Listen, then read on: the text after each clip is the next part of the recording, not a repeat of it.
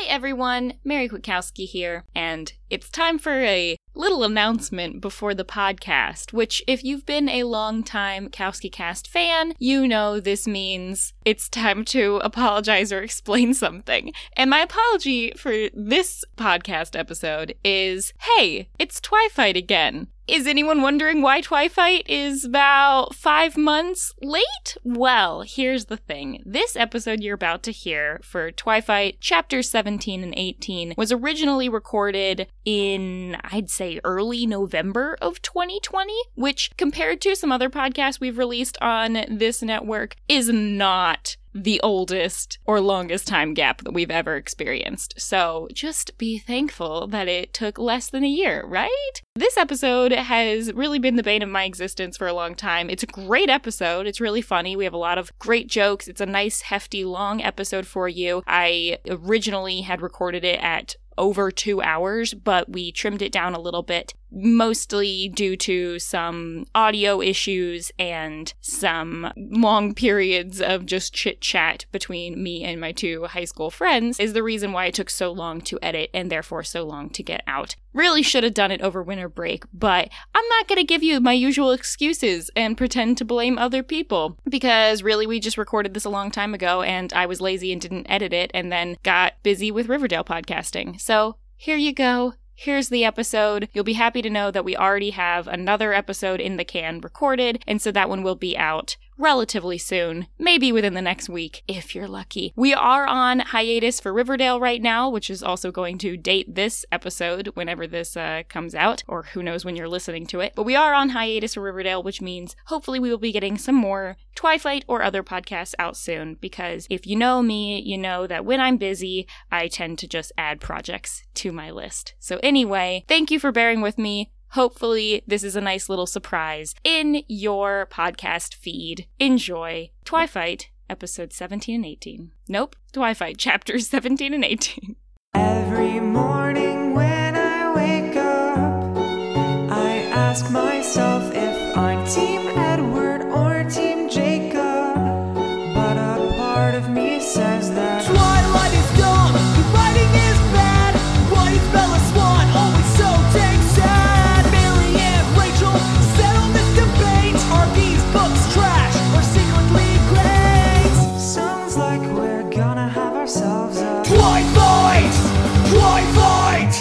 Hey, all you vampires and haters, welcome back to the Kowski Cast. I'm Mary Kwiatkowski. And I'm Rachel Stukenborg. And today we're back for another episode of Twifight, the only podcast on the internet that debates the pros And cons. of the Twilight Saga. This week we're breaking down Chapter 17, The Game, and Chapter 18, The Hunt, of the first Twilight novel. All right, let's get into it. Now, this week, it's only been two weeks since our last special guest, but we're just chock full of them because this book has several really just special chapters back to back to back that we thought needed some extra special guests to discuss with us. We needed So some help to break them down. Yeah. So you've heard us mention her a couple times already on the podcast because this person was, at the very least, my Inspiration. inspira- my inspiration to read the Twilight books. My uh like not what's Muse? the opposite Mute. no, what's the like I'm I'm like a like a Padawan and she's like a Teacher, what's like Motivator? not teacher, there's a different word. No, no, no, no, no. Hold on. hype man. Uh no, it's like you got the man. apprentice and the Con- Assassin. All right, whatever. Whatever. This is my All right, let's bring on All right. It's Anna. It's Anna Smith. Yay! Yay! All right. So our our childhood bestie Anna Smith, who was my Inspiration. inspiration for reading the Twilight books, she is the one. She brought the book to class and like whenever it was sixth or seventh grade in science class, and she's reading the book, and I'm like, "Hey, what's that about?" And she said, "Oh, it's just some funness with vampires." That's probably not what you said. I don't know what you would have said. Like this was so. This was seventh grade. Miss Law Wills. Miss Lawwells, that's what I thought. Yeah, science class, seventh grade. I'm just trying to think because you are not someone I feel like who is. I feel like you read the book, but you also are the kind of person who would be like nowadays. Oh, I don't want to. I don't want to. Like, I don't want Twilight to be my thing. I feel like you would have been like, oh, it's a romance. I don't know. That's just my impression of seventh grade I Anna. mean, I I, I, I honestly don't remember how I got into it. I think I think Bree started reading it, and then I started reading it because of her reading it or something like Oh, that. shoot. Maybe we needed to have Brie on Yeah, then. Oh, it's well. just this big chain, like Twilight all the way down. Yeah, that's what we're gonna do. We're just gonna, by the end of this podcast, you're gonna hear from all of our middle school friends. So, Anna, you read Twilight, and obviously it was hugely impactful on you, and you've shaped your life to be like Bella Swan. Is that correct? Definitely, definitely, yeah. In, Yeah, all, in yeah, all definitely. ways, you know. No, you read all the books, right? So I did read all the books in middle school. I so I, I've actually Yeah. reread Twilight in the last like month. Um, and then I, I really don't have good memory at all of what happened book by book, so I, I couldn't really tell you what the next books are about besides like general like major plot points. Didn't you start reading? I feel like you were sending me like a Snapchat of like New Moon or something. yeah, I. I, I read the first like like twenty pages and was like, oh, I, I can't I can't get into this. I don't know. So I go through phases with my entertainment and I have been saving Twilight. Like I would probably I can't remember the last time I did a reread of it, but I definitely rewatched the movies in my junior year of college. And that's the last time I like saw those. And then, but the books, I don't know when the last time I read them because I was like, oh, I'm going to do this podcast about it. So I'll just wait until I do the podcast to read them.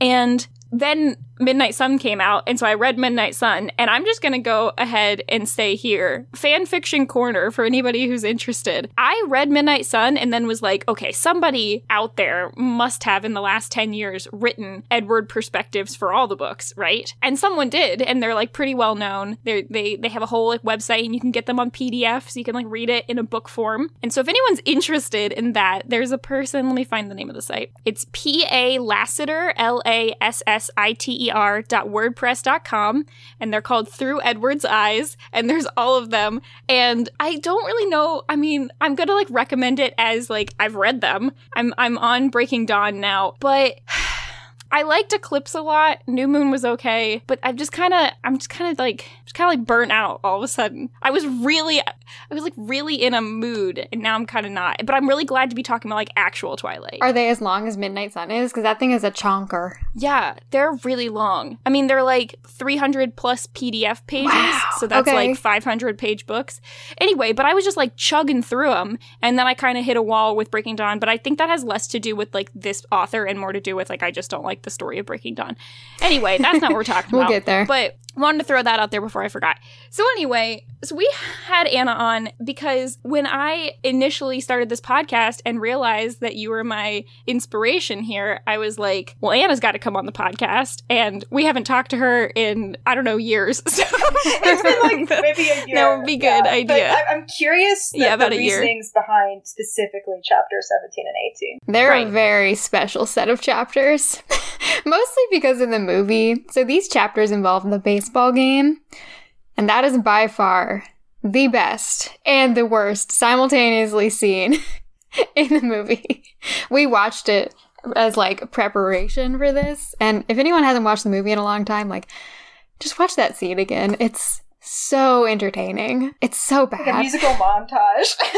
yes. yes, there are certain parts of the books that I think people immediately think about the movie. And the baseball scene, like people who haven't seen Twilight, I feel like have seen clips of the baseball scene. It's like its thing. It's got the song, you know, Supermassive Black Hole by Muse going on. And after the movie came out, I remember it was a really big trend online to make spoof versions of just the baseball scene. Like people would recreate the baseball scene using whatever they had. So like to run really fast, it would be someone like standing on a piece of wood that was getting pulled by like a lawnmower and they'd be like running on. it. There are some really quality ones. I'll have to see if I can find any and then I'll tweet them out. I love people like reenacting Alice's pitch, which Oh they use this scene of Alice, I don't know her actress's name, but of Alice pitching the baseball. They use the same exact scene twice because you can see the person in the background running. It's the same exact clip. They use it twice in the movie. I believe Ashley Greene. Yeah, that that's true. There's a couple shots in the scene that are used multiple Yeah. times.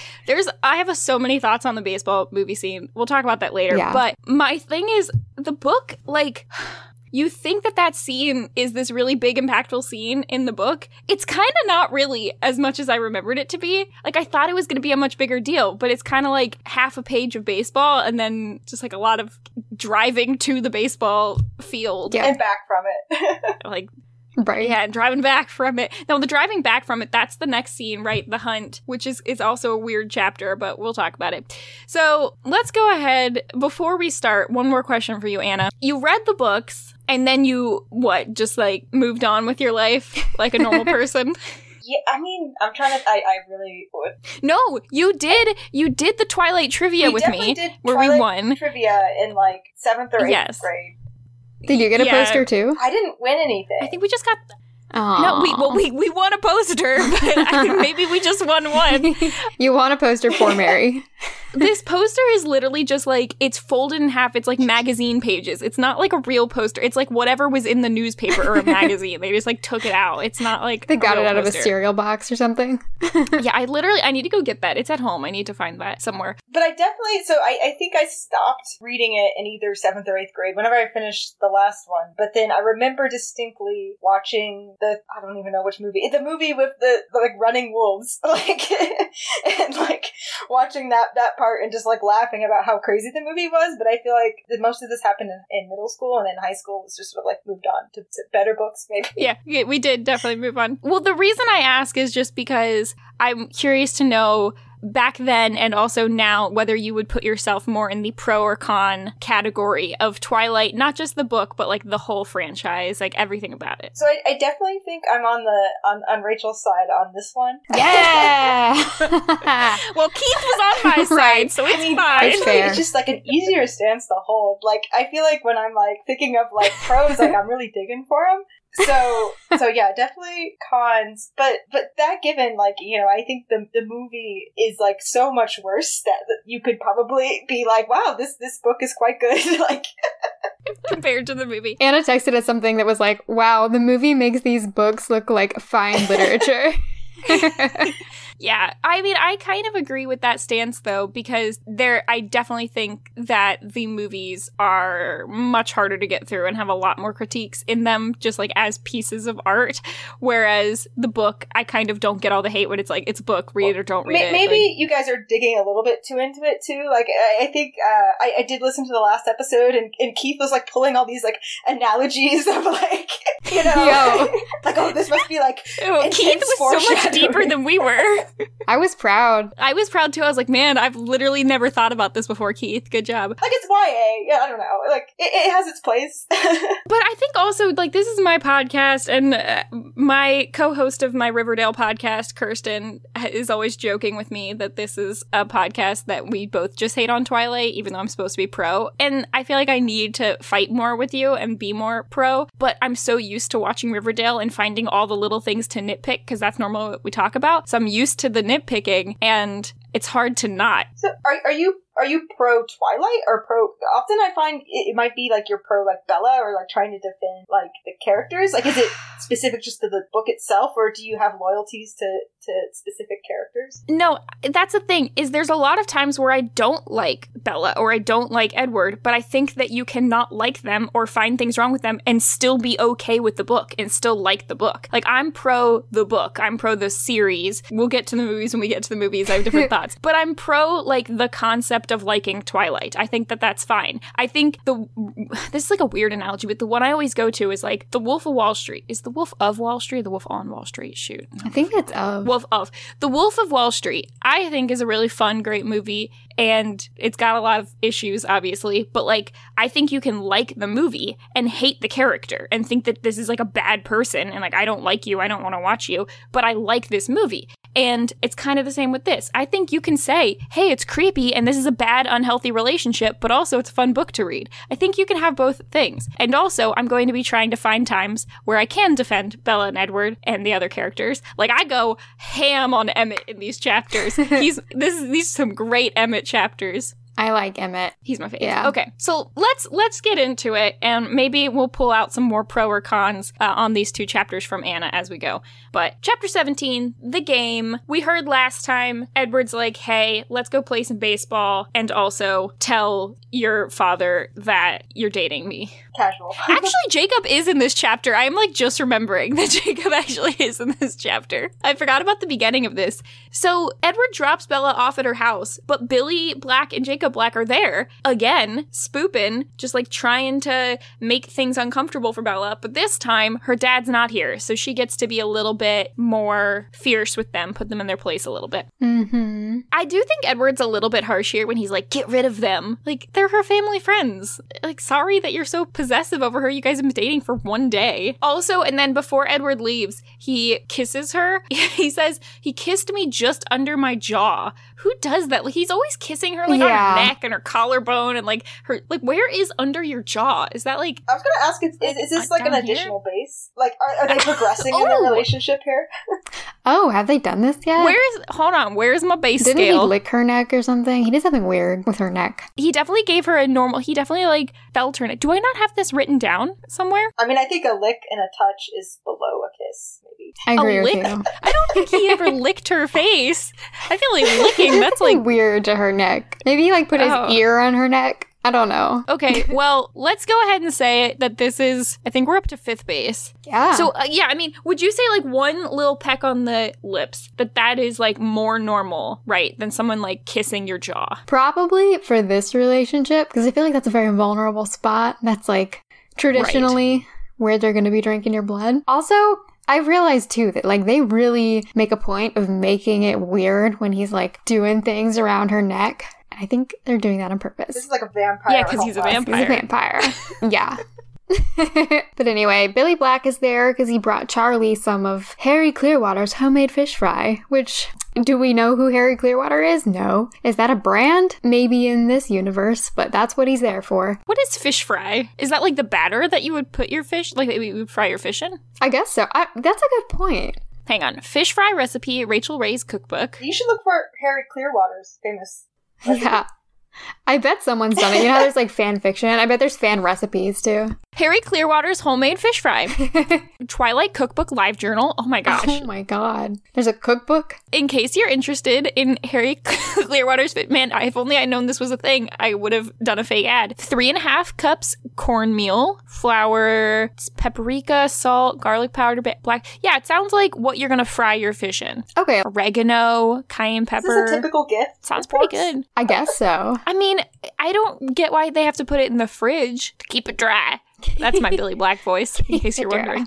Yeah, but Billy is like really upset because he saw Bella with Edward. He knows. He knows. Jacob doesn't know though. So she lets them in and then he gets rid of Jacob. It's like, hey, go to the car and find a picture for me to leave to Charlie. And then he turns to Bella and he's like, hey, I don't like you dating that Cullen boy. Well, like, he doesn't even really say that though. He just kind of just, like, stares at her for a while. And then, well, I guess he does confront her. Well, he says that you've been spending a lot of time with one of the Cullens, and she's like, "That's none of your business." And then he's like, "Where is Charlie? Maybe I'll go talk with him." And she's like, "He's not at the usual fishing spot. He's somewhere else." So that's my Bella voice, in case you're wondering. Yeah. But I actually do like that she is kind of like kind of puts him in his place here, and that she's she's like standing up to the man. Like that must be kind of an awkward situation. I'm just trying to picture like one of my dad's friends coming over and asking me about my boyfriend. I feel like such a weird scenario. Yeah, I can't imagine being that, like, confrontational in the situation. Because I feel like as a teenager, like, parents were parents. You just kind of do whatever they say. But this is definitely a through line of these two chapters of Bella working really hard to protect the Cullens from like just lots of stuff. Like she doesn't really seem to care so much about her own well-being. Like yeah, she knows she's dating a vampire, Mhm. but she is trying to keep Billy Black from like telling Yeah. anyone else about the situation. I don't think she would be this confrontational if he was confronting her. That would, like, uh, over something that would affect her. I think she's confrontational because it's going to affect Edward. Right. Exactly. Mm-hmm. Who's Rebecca? Rebecca is his daughter. He's got two daughters. Oh, I can't okay. remember which one Rebecca is. They said it earlier. Okay, he was like, Jacob, go find a picture of Rebecca. I was like, bruh, He like who's Rebecca? Have we mentioned his name ever? goose chase of like just get out of here so I can talk to Bella. Oh, yeah. I mean, Mhm. there's definitely not a picture in the car. No. He made that up. Rebecca, like one of them, one of the two girls is like in Los Angeles or so. I don't know where she is. She's like somewhere else uh, at school, I think. And then the other one is married and moved to Hawaii. Gotcha. That's I don't remember which one is which though. There's Rebecca and the other one. Are they ever important? Like, did they ever come back? I think Rachel. Isn't it Rachel Yo, Rebecca? her name's Rachel. I I don't know. Rachel. I pulled that out of nowhere. That might Team Rachel. Can I claim her for my team? no. You can have Rebecca.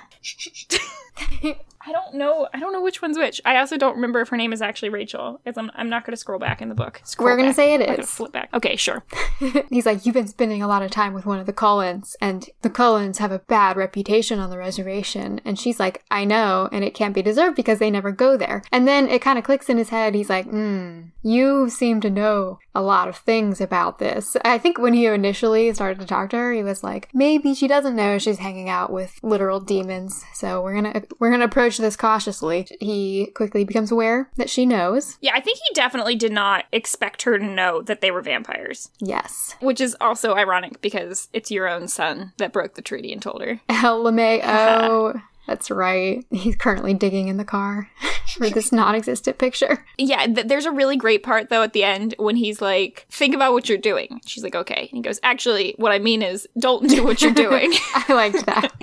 I did like that. He just cuts to the chase. Yeah. But yeah, they have kind of a tense moment, and then Jacob comes back in. Poor Jacob is like, "There's no picture in the car." Yeah. And I was wondering so Billy obviously doesn't like the Cullens, but do you think he's being so protective of, protective of Bella because he thought Edward was going to break the treaty and like try to drink her blood? Or is he just like, hey, that's the daughter of my best friend and I don't like you, so back off? I mean, he does say like Charlie's my best friend, so I, I do think that he's worried for her well-being, and then also it's complicated though because he knows that Charlie does like the Cullens, or at least like the Doctor, mm-hmm. and we know that this is why they had a rocky situation in their friendship, and they've only recently healed it and become best buds again. Yeah, I think it's more just like protecting her safety. I mean, I think that he views it as like his duty as the person in the town who knows about the vampires to like protect the people from the vampires, and the Cullens normally kind of keep to themselves and don't have that many friends. I don't know. If Edward was hanging out a lot with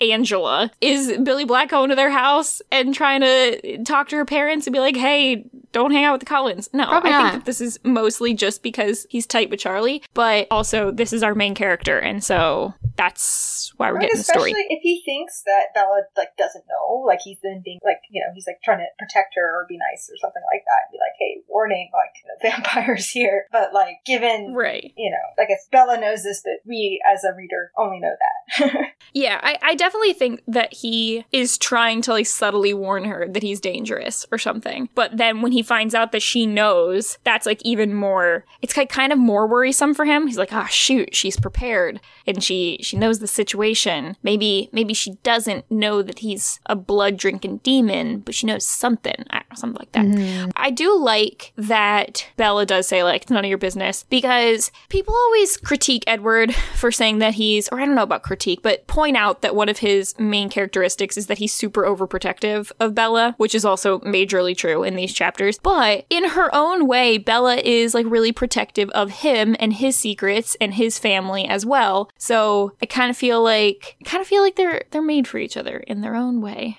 It's definitely I'm just here's my main point that I'm trying to argue, which I keep saying, is that she's not just like Miss fill in the blank character who the main guy is dating. Since we're getting because uh, we'd have the book from his perspective then. No, this is she's like she's got a she's got a personality, even if that personality is Bland. Edward. not in her own self interest. then she like kicks them out and they leave and she changes into something to wear tonight. I don't really know why we need the details on like her changing clothes, but I guess Yeah. continuity, right? Can't have her go watch baseball in a skirt. yeah, a light gray v Yeah, neck. a light gray. No, she says they light light gray The sweater, sweater right? light or is the color light? No, she says she wears an old flannel or something, old red flannel, which is fine, and, mm. and jeans. Like, who cares? I see the movie's not accurate then. what is she wearing? Like a A weird scarf thing. So yeah, Bella just she just kind of looks. She's got like a baseball hat on and a scarf. yeah. What is? Do those baseball hats say C? Is that C for Cullen?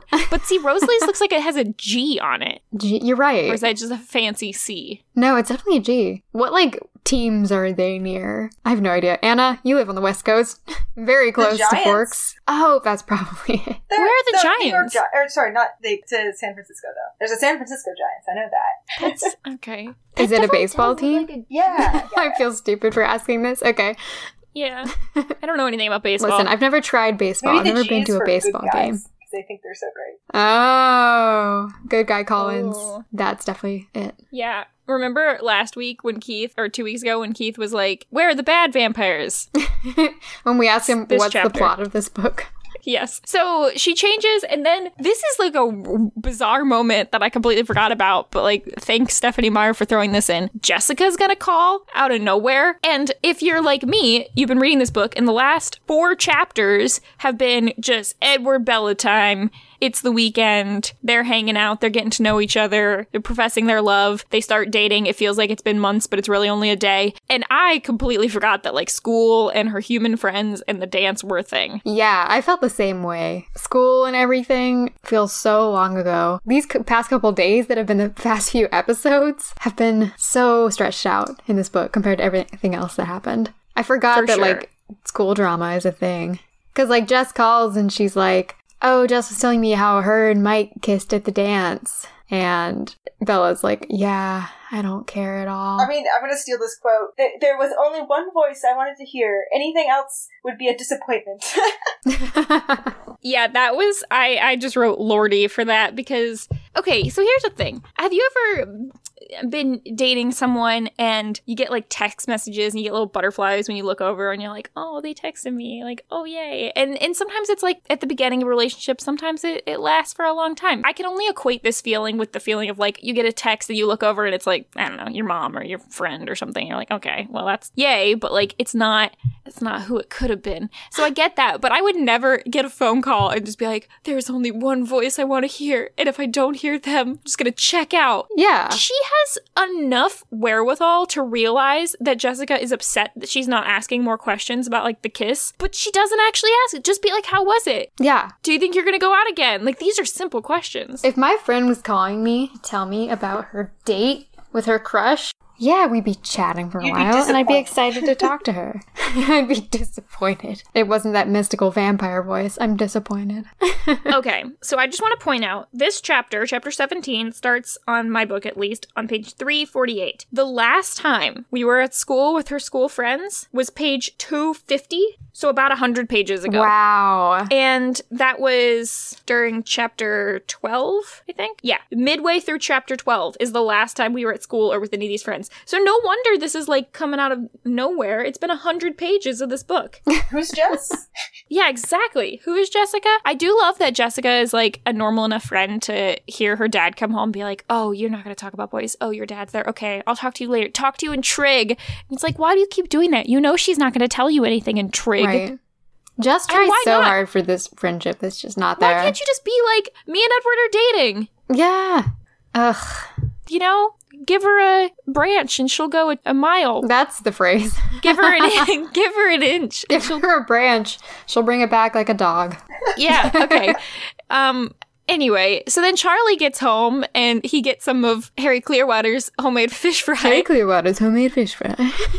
Yeah. I also caught for the first time ever that he says that he put the fish in the freezer outside, which I would think would have been like in a garage, but they don't have a garage. So they just Oh. they just have like a freezer outside somewhere. Wow. That's a little weird. I just realized I literally pictured that happening in a garage. But you're right, like they park on the driveway outside. right, they don't have a garage. Whoa. So- what where is this So outdoor where is the freezer? freezer? Is that like a thing? Like, okay, I guess I guess like you know how gas stations have like those ice chests Mhm. like outside. That's Maybe it's like super that. tacky. Maybe it's like one of those guys.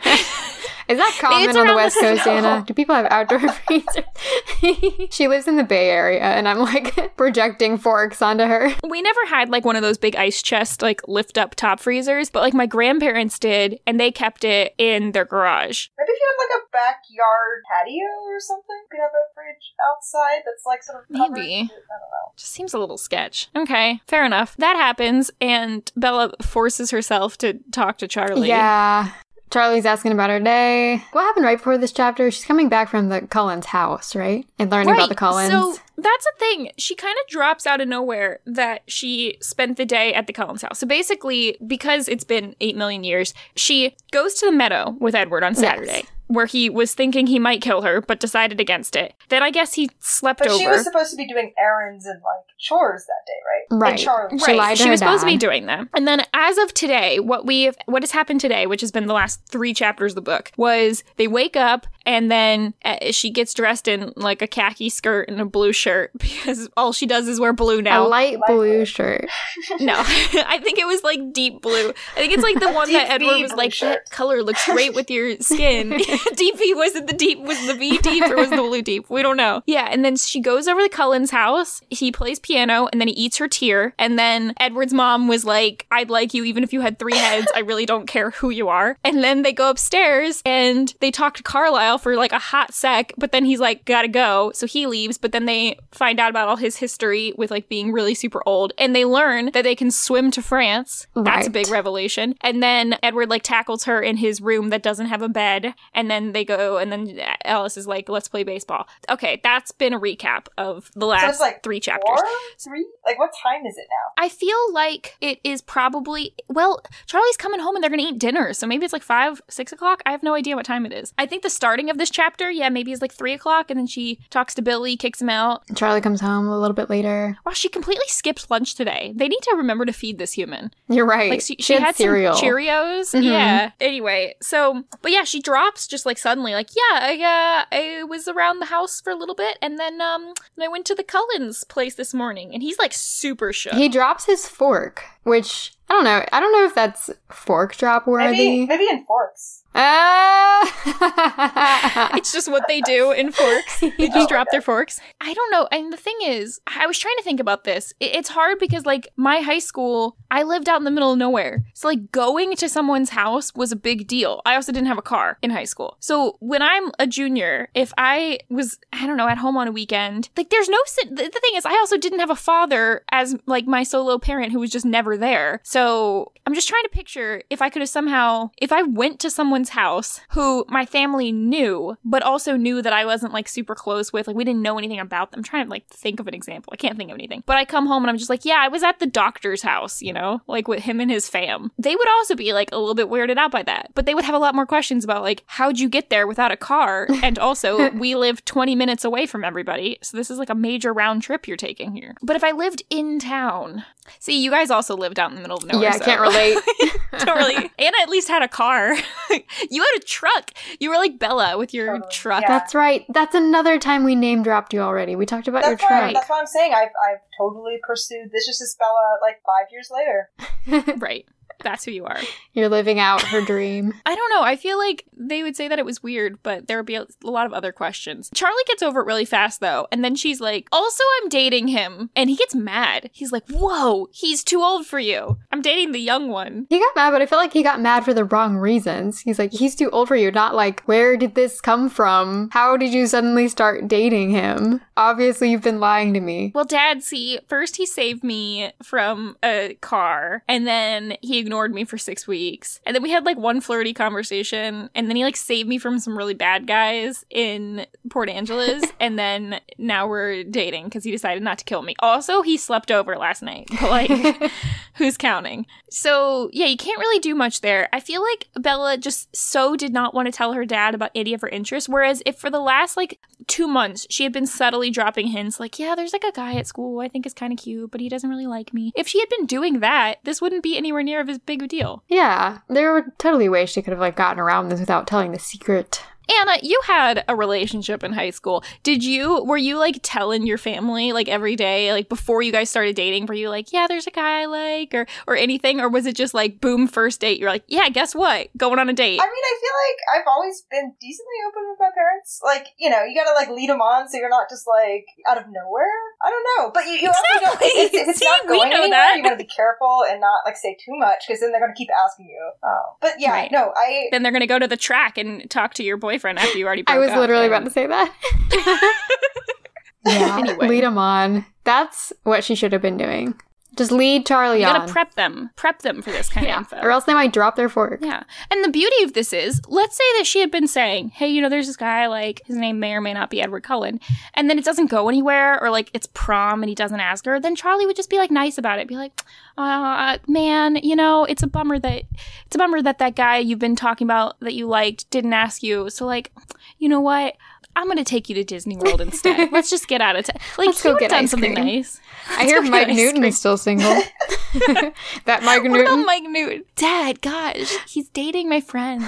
they kissed, okay? But she, she like laid the groundwork there totally. The I think the previous day by saying, you know, hey dad, you know, I I- I don't like anyone like any of the boys in town. that Yeah, this made is me so so ridiculous. This is like angry. literally my favorite quote of this entire book, but is Really? is this dialogue Why? where he's he's like you know calling her bluff like oh you said like yesterday literally that you didn't like anyone in town and she's like you know edward edward doesn't live in town edward's not a boy in town like like as if that makes it better and then he doesn't say anything against that like it's literally like oh yeah you're right good good good point Yeah, good, good point. Solid logic. Yeah, because if you remember, the previous night she goes to bed on a Saturday at like 8 p.m. because she's like trying to go upstairs and talk with Edward. And her dad's super sus of her and like goes out to her car and disconnects her battery cables or something. But he also, in this conversation, keeps calling her- him Edwin, yeah, that was pretty funny. which Rachel is kind of like what your dad was doing, like on purpose, calling the boyfriends the wrong names. That's so true. But I don't think he's doing it on purpose,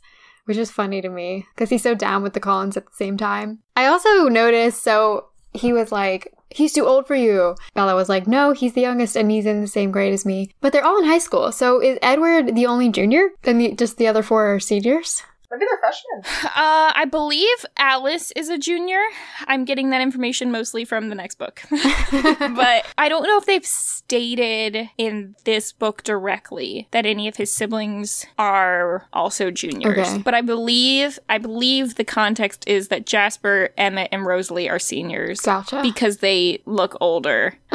I can't remember how old they each are supposed to be. I know that Emmett's like 20 in like human years. I think Ro- Rosalie and Jasper are probably like 19, maybe. So passing, it- it's so hard because I'm just picturing the actors like they're obviously much older. It's very confusing, but it also works because like having Dr. Cullen in the movies be like actually of a more reasonable age. This is just, I just don't understand why they couldn't have made Carlisle be like 30. Like, what's the problem Yeah. with that? Why did you need to make them all so young? It's so weird. Mhm. Why couldn't Bella be a middle aged woman so it's less weird? i think she'd be less relatable That that argument makes no sense. We're not. That's just so weird. We're not doing Okay. that. We've anyway, that. so we we get the whole Edward doesn't live in town thing, and then she says, "We're just gonna go watch baseball, Dad." Also, baseball. again, Charlie's right, right, play baseball, It- but like it's a Sunday, and this is after dinner. My parents would not be letting me go on any dates in high school, regardless. But also just dates in high school at, on a Sunday after dinner. That's family time. That's when you have to. I feel like I don't know. People always ask me to hang out on Sundays, even during the day, and I usually couldn't because I was like, "This is the cleaning day. It's the day we have to clean the house and stuff." I remember that because I would always want to hang out with you on Sundays and you were, I know, you I were busy. You had to like do your homework and you had to like clean and then you had to like play your instrument, do your smart music. Smart music. Get your two hours of practice a week. oh my gosh, I never did two Oh, God, hours no. of smart music. No. Yeah. Anna, did you have to do smart music in orchestra? I so I, I did not, but I did take a year of band uh, where I played violin as an oboe, and I did have to do smart That's music right. as a violin as an oboe. Right. Were you in the symphonic band? Uh, I was in the I was in Laura's class. Uh, yeah, so you're in this. I was going to say, I Yeah. thought you were in Laura's class. Ugh. Fun times. Was that because there were no oboes? There no, there was two oboes. Um, I I think it was just orchestra didn't work with my schedule, so I was like, oh, I want to play like violin again, but it oboe, oboes in C, and then it like the sheet music's like identical to violin, so it, it was easy, but Interesting. That's so It was so funny. weird. Did you like perform in the concerts and everything? yeah, yeah, as an oboe, As the only as violinist? Oh my god. I, I remember this, but I remember being bummed that you weren't in our class. You guys, I think, were in the don't know better why you wouldn't have been in our class. Wind Yeah, but you could have done that. Like, it's still, you're just playing an oboe part. No, I'm kidding. Sorry, I don't know how I hard the think oboes they were. very hard. I think oboes are actually a hard instrument to play, but given you're playing the oboe music in an easier instrument, it wasn't that Right, right. Interesting. Okay. Well, anyway, one time you transposed the El Tango de Roxanne to saxophone music for me for my birthday. It was amazing. I played it on saxophone. Doesn't sound quite as good as it does on violin, but still. I do. Yeah, I have that. You play Great. all the time, right? Uh, that was- practice your saxophone. All the time. My two hours a day was mostly just Two El hours Tango a de day? Thought it was a week. hours a week. whatever. Okay, anyway. So, whatever. You know, Edward shows up, and this scene is so weird. The, like, meet the oh, parents yeah. scene. It only rivals, the only thing weirder than this is the scene in the movie. But, The movie in the always tops, doesn't it? yeah. Well, they seem to take out the part in the movie. They definitely add in something where it's like he's got like a shotgun, just like cocks the shotgun. Oh, I remember that. That part's funny. yeah, that's good. Anyway, like bring him in. um. So yeah. So Edward shows up. Oh yeah, so Bella's like, Edward's gonna pick me up, we're gonna go play baseball. And Charlie's like, You're gonna play baseball? You must really like this guy, which I enjoyed because Charlie must be aware of his daughter's potato qualities. Then he's like, Okay, well when is he gonna be here? And she's like, Oh, a few minutes. Did they pick a time? I thought they just kind of said like, okay, the, make the blacks leave and then tell Charlie. I sort of assumed that like Edward's just hanging out like in her front yard, just like waiting for the opportune time, like just like surveying the Yeah. air, you know. He's watching from the I always window. picture him to be like in a tree, just like listening. I picture what I him always as like turning invisible and like he's kind of just there floating around the house. He turns into a ghost Except- in my mind. He must have actually gone home at some point because he comes back with a different car. But I'm guessing he like the blacks left. He goes home, grabs the car, comes back, and then just like waits outside and listens I guess so. because he has good hearing, right? Yeah. Can he just like hear their conversation? Yeah. Because like as soon as Yeah. she says he'll be here in a few minutes, then he like immediately knocks It's on the just door. crazy. Yeah, she's like, oh, by the way, I'm like, you know, like dating this guy, like I, and then like he'll be here soon to meet you. Like, what? Yeah, Ding dong. yeah, and immediately comes in. So he comes in, and they Charlie's like, "I'm gonna take your coat. Come sit coat. down. Come sit down. Come sit down." They sit down for like exactly three seconds. Yeah, and Charlie's like, I hear you're taking my daughter to baseball. And he's like, Yes, that's the plan, sir. And they're like, Haha, good luck with that. And then she gets up and leaves. and that's It it. was so short. Yeah. Like okay, Nothing. no, like okay. hey, I'm Charlie. I hear you're Edward. Tell me a little bit about yourself. Yeah, it's that. That's it. Yeah, And this like is just is just even funnier when you think about the fact that they're gonna go on the run like immediately after this. oh my god. like a couple hours later, like, oh, this is the thing, Charlie. You've been asking for chapters for almost this whole book who Bella's friends are, why she's not dating any guys, why she's not socializing enough. He finally gets it when she's like, boyfriend, look, dad, I'm socializing. That guy immediately kidnaps her. Immediately on the run. Oof. Just goes downhill really fast. so, yeah. Oh my god! I I I had laughed at the, the sort of interactions as it, I, I'm guessing they're like walking out of the door. Like he, Charlie tells uh Edward, "You take care of my girl, all right." Like it's like so cringy and just like the fact that they Yeah. just like met and like he he just even heard that they're like a thing like you know 10, 10 minutes ago. Right. Do you think that he would say the same thing to Mike Newton if Mike Newton took her out? Do you think he'd be like, "Hey, Mike, take care," or do you think he'd be like, "Bella, don't worry about him. He's the town, the town nothing." He'd be like, fine." Bella, take care of him. damn Bella, take care of him." No, he'd probably be like, "Say Maybe hello to your parents." Charlie, like you know, recognizing that that Bella is just accident prone and, and just constantly worried that you know she might be like tripping or killing people with badminton rackets. Like maybe this is something he would say to everyone, like you know, just random friends and acquaintances. Reading into it like Keith would, do you think that this is supposed to imply that Charlie can tell that Edward is like a strong human who, like, you know, like a strong person who's like gonna protect his daughter? Or can he tell there's something sinister about him? Yeah. And he's like, He's ooh, like, okay. I'm holding you accountable Yeah. if something happens to my girl. It's probably I one of like the it's, other. it's more just the like dad with a gun stereotype, like you know, like Yeah. defensive dad. I don't know. yeah, yeah. or is it probably. foreshadowing? You take care of my girl, because in a few hours, You're not. you're not going to I'm take care of that you girl. down. yeah. Yeah. Something like that. So, okay. So Edward brings Emmett's big old Jeep to pick her up. I had I had attacked this just because of like the ridiculousness here. Like they they say that Charlie uh, let out a low whistle for Edward's shiny red monster jeep. Like like what? Monster. Is it worth a low whistle? Like, Who I don't think Jeeps are cars, great cars. Something like outrageous. I'm trying to do a low whistle. How, how do you even do a low whistle? Oh yeah, I can't do it. I just keep laughing. Ooh. yeah, like uh, that's the only one I got. That's what Lemon says. That's my bird. That's the only thing Yeah. you can do. Is is make that whistle Yeah. noise. Does this count as a potato moment of Bella not being able to put her seat belt on? There were multiple sentences about this where she was struggling, and then he has to put it on her like as if she's like a toddler or something. Like it's it's sort of strange. Oh my god. You're right. He straps her in like it's a car seat. Like it, it is a harness, so it's different than a seatbelt. But she has spo- like struggled with the seatbelt before too. I think. and a deadbolt and like a lot of things. I think this is definitely notable. At the very least, it should be an honorary mention You're right. on the potato count. I think it should be a full potato. Yeah. And then she smells really good in the rain. I don't know. It's just some of this.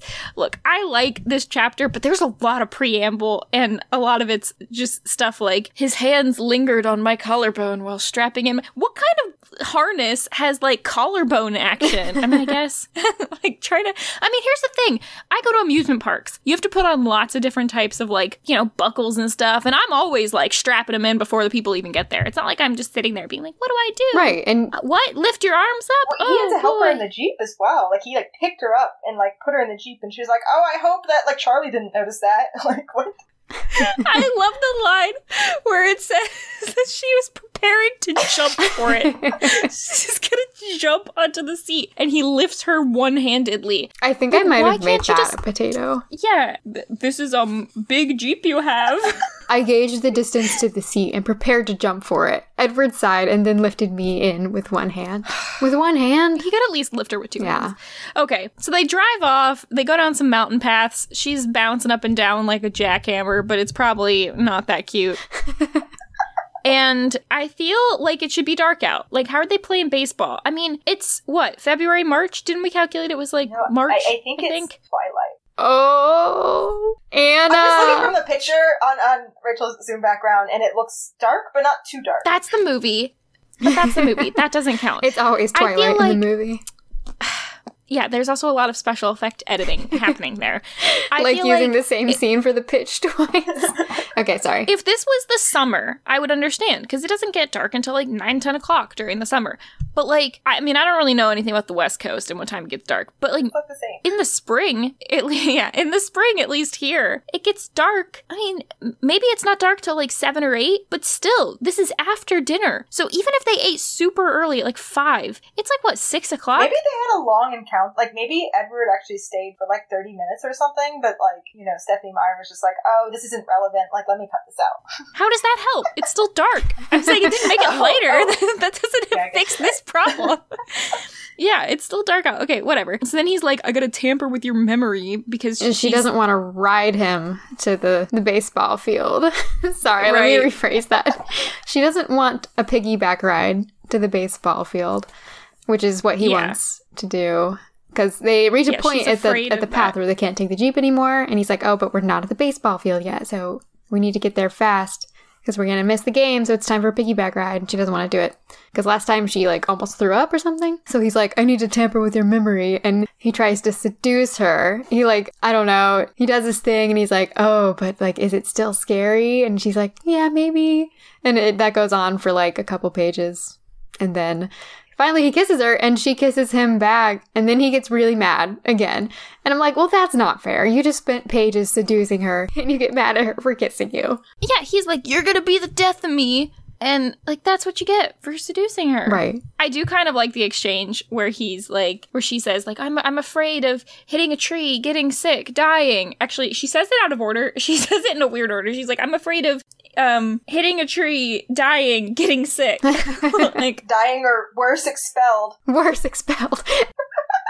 Yes. He's bent his head down and touched his cold lips softly to the hollow at the base of my throat. It's in her throat again. Again, making it weird again. Are you still worried? Yes, about hitting trees and getting sick. So one kiss, no longer worried about dying. His nose drew a line up the skin of my throat to the point of my chin.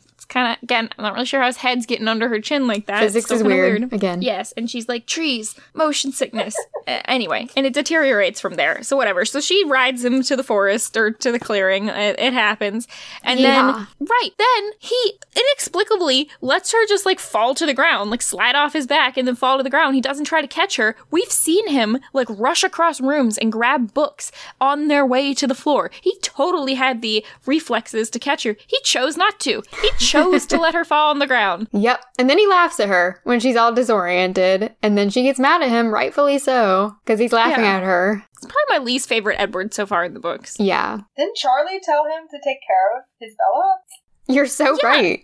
And he's throwing And her I on the just don't think this. I just don't think this jives with his personality. Like I don't. I feel like this should have been a deleted scene because his personality is like protect Bella at all costs. Like don't let a hair out of place, and he just dumps her on the ground, and then he laughs at her, and then it's kind of funny. She tries to like stalk off and go to the field, and he's like, "You're going the wrong way," and she tries to go get him, off the still other gone the wrong way. Yeah, that's pretty funny. Anyway, I also don't get why he's like, "You're so witty and funny and warm as you are." Warm like she's a human. Humans are warm. That's not a compliment. That's just a statement of fact. You have blood pumping through your brain. You're not dead like me. Cool. Then he says, I love you, because if we know one thing about bad relationships, it's that you can always heal wounds of doing something wrong by then saying that you love someone. Especially the first time. First time you say I love you should always be in the middle of a fight. How long has it been since they? They're not even officially. Since they dating. One started day? dating? Yeah, one day. yeah, one day.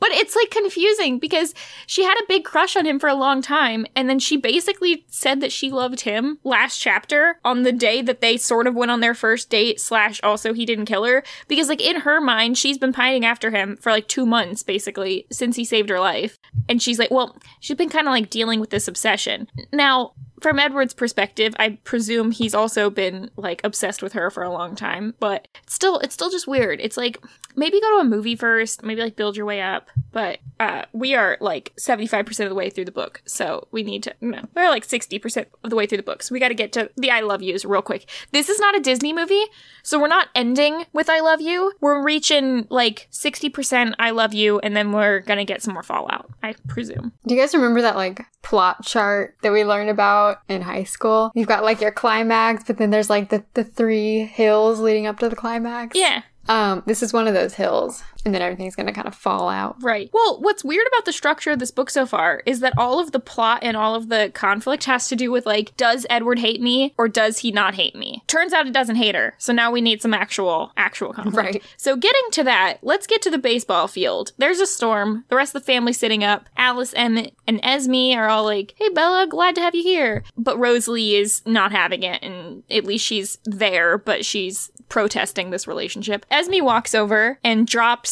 a lot of info on her. She's like, hey, I, I jumped off a cliff. and so I still have those mothering instincts. Hey Bella, do you know I jumped off a cliff? That's pretty much how it went. I believe this might not be exactly correct, but Esme as a human is somewhere around 26 years old. It was like 26 or 27 or something like that. So she's the oldest in human years out of all of them. And she's, I think the order went Carlisle, Carlisle made Edward, then he made Rosalie. No, Carlisle, Edward, Esme. then Esme, and then Rosalie. So I think it's a little weird still that Edward is like physically like 20 years older than her, or not physically, he's like vampirely like 20 years older than her, but she still acts like a mom to him. I don't know. Do you have any thoughts on that? I feel like we talked about this last time.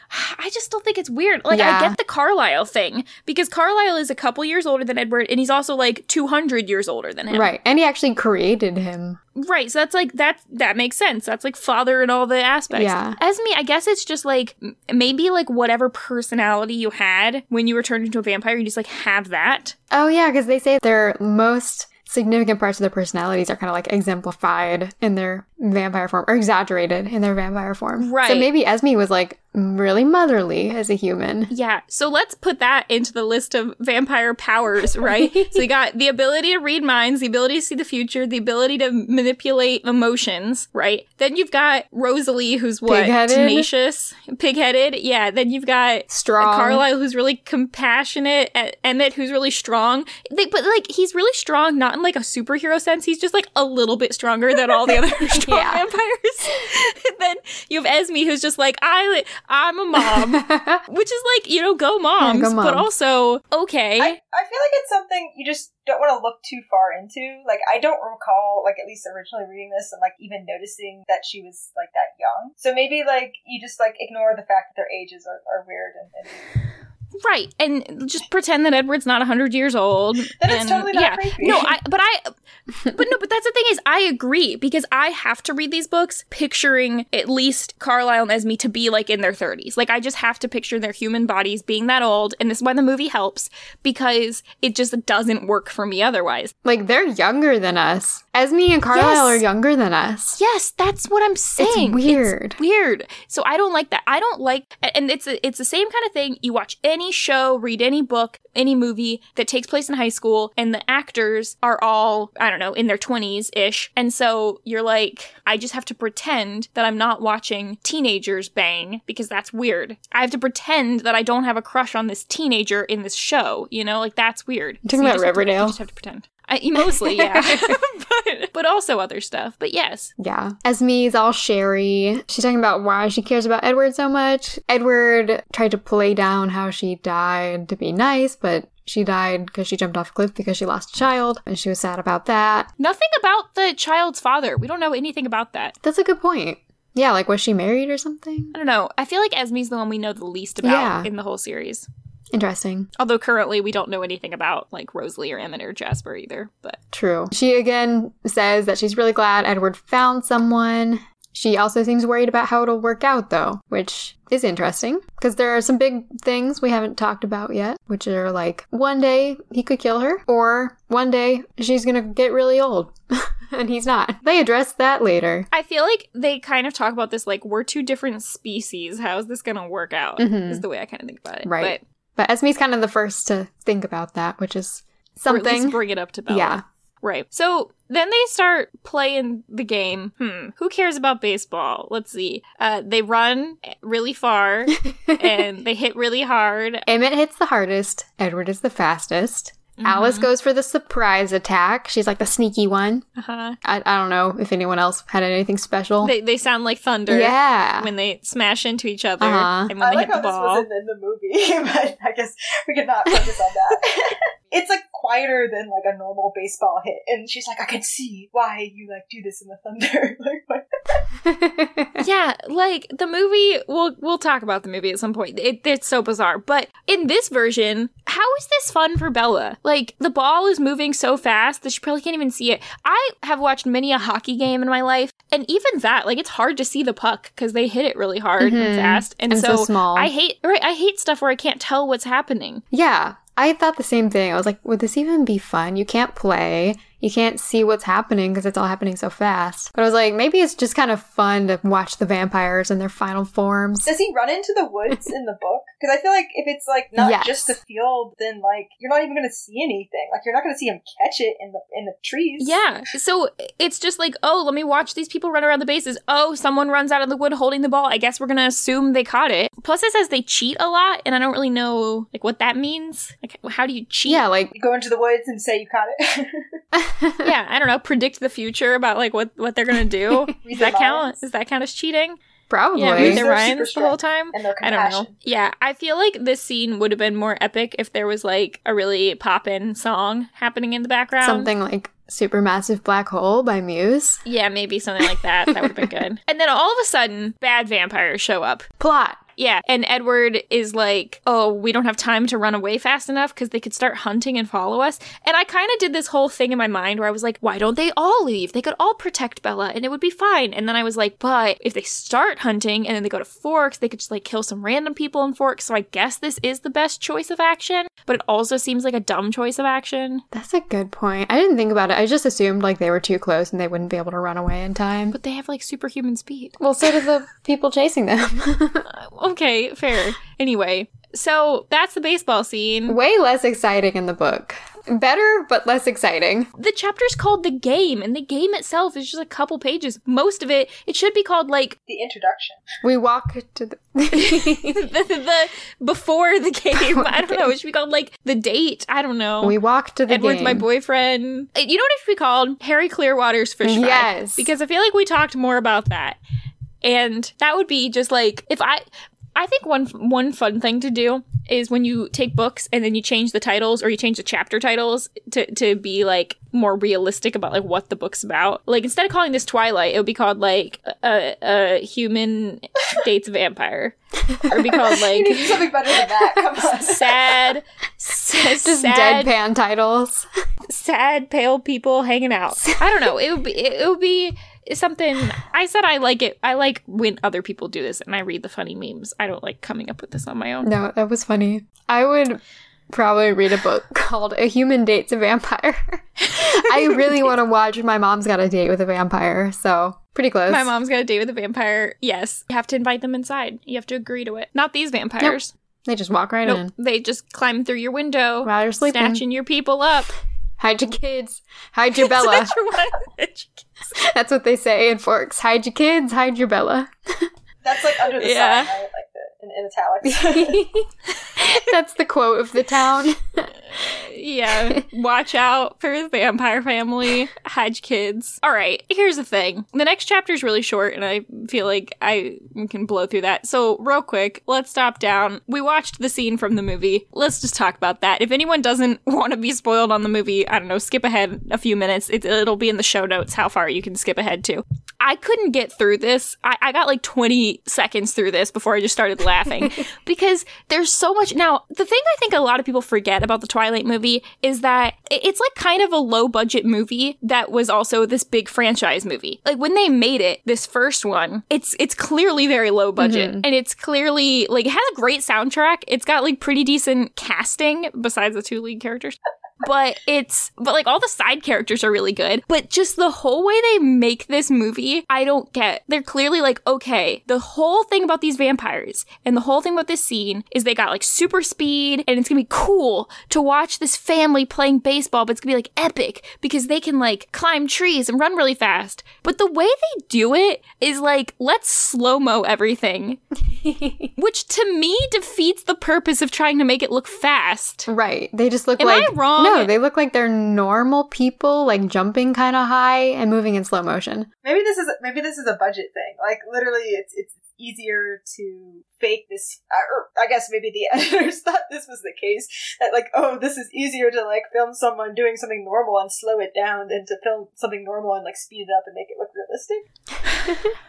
Maybe. Uh, But they also do the like treadmill walking thing where they film everything Yeah. but their feet and they're actually walking on treadmills to seem like they're walking fast, like the people movers at the airport, you know? Yeah, they they literally have a big like sheet, like a red carpet that you rolled out basically. And then they put a bunch of leaves on top of it. And they have the three bad vampires walking on it as it's being like pulled like a treadmill. So they're like walking like a people mover, like Rachel said. So they're walking at like a normal gait, but they're moving fast. But then they slow the whole thing down. so it's like what was the point of this? It's so questionable and it looks ridiculous. It looks so Oh, weird. And then you have Rosalie being like, "My monkey My man," monkey when man. Emmett like climbs a tree. She says Who that. greenlighted that? Yes. yes. The other thing is, if you watch the clip, so Emmett climbs up this tree. I'm also going to link on our website the exact video that we watched so that you guys can watch along if you just want a little clip. Just the ba- baseball fight scene. So Emmett climbs up a tree, snatches the ball, jumps down, and then throws the ball really hard. But if you actually like watch how his hand does it, he's throwing it like to the ground.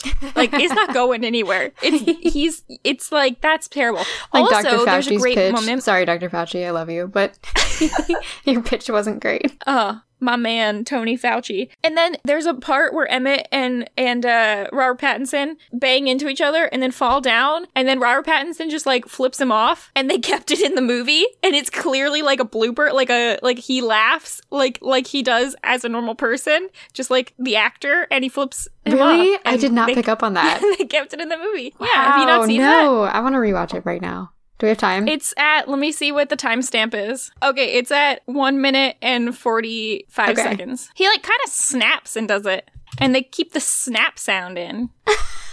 so bizarre. Oh, wow. Wow, you're so right. I never noticed that. I'm watching it again. wow. Oh no, you're right. That was a blooper. Because they're just like, what are you doing? Like, it doesn't sound like they're in yeah, in character. No, they're definitely not. Sorry, I just rewatched it again. Emmett is great in this whole scene. he's like, he's just like, I need to rewatch it. I know. So I also rewatching this again, I do feel like everyone else has a C on their cap. So I think Rosalie's is just messed up. they bought the wrong one and they were like, eh, they won't notice. Oh I my think there's like a smudge oh my on God, it You're right with. Emmett doing like the warm up. it's like lifelines from cross country. He's like shadow boxing to get ready for this game. Yeah, that reminds me of the time when me and Anna wrestled at my 16th birthday Oh, party. the wrestling party. I have a video on that one. yeah. Wrestling with Anna. Anyway, I'm sorry. Just like the angles when like Edward turns and like the camera zooms in on him. It's so it's so ridiculous. Just everyone needs to rewatch this scene. everyone needs to rewatch this scene and tell us if it's just us or if Rosalie has a G on her cap, whereas everyone else has a C. I just don't know what the G could stand for. Great at baseball. Great at baseball. yes. But yeah, the, the whole scene is wonderful. It's it's it's good times. It's great fun. It's hard for me to watch this actress though playing Esme anymore now that I've watched The Haunting of Hill House. I just keep picturing her as her character from The Haunting of Hill House. What's her character's name? the oldest daughter. Oh my gosh, hold on. I just did a whole podcast on Steve. this. Steve and Theo. it's not Theo. It's not Nellie. it's not Nellie Luke. Luke. What the heck? Audrey. Nope. Have you watched The Haunting of Hill House, Anna? You would like it. Don't you like scary stuff? Not really. you probably wouldn't like it then.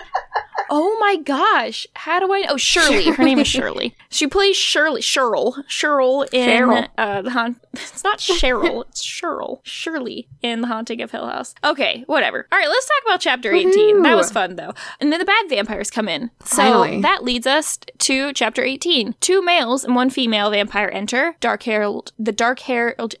Herald is what I keep saying. Cheryl. The dark haired. I can't say this word. The dark haired male seems to be the leader, and the woman has red hair. It's kind of all we get for description. They say that the other one, who we find out later is James, the real bad vampire, he is kind of like nondescript and doesn't really matter. Mhm. So they make a lot of comments about how these dudes are like more cat like and wild than the Cullens. I never really understand when they talk about like slipping into a crouch and like growling and Mhm. snarling. I can't I just don't picture it. I don't I don't know what that is. Even in the movie. Do they even do it? Do they even like growl? They Let me- do. hold on, me- The reason I actually even sought out the movie was to see if they did it in the movie. Like if they made like some sort of growling noise. And it's like it's sort of like an exhale of air. It's not really like super like I don't know. let It's at the very end. yeah. I was thinking maybe it's the vampire teeth that we don't really know the mechanics of those that like sort of make make noises that are a little bit not human. But don't they not have vampire teeth? Yeah, they don't really have vampire teeth, but in the movie they're like like Lord Voldemort. It's not really a snarl. Rawr. I don't know. Give me, give me your best snarl. Like when they're talking about growls and snarling, I'm thinking they're gonna be like roaring. Mhm. I don't. What's a what's a snarl? Rawr. I'm gonna look it up. Snarl. Let me let me hear. Let me hear what a snarl sounds like. What is this? Episode three. Tell me sweet lies. Hold on. No, I need like I just need like a clip. Snarl sound effect. All right, what do we got? Okay, that sounded like a lion.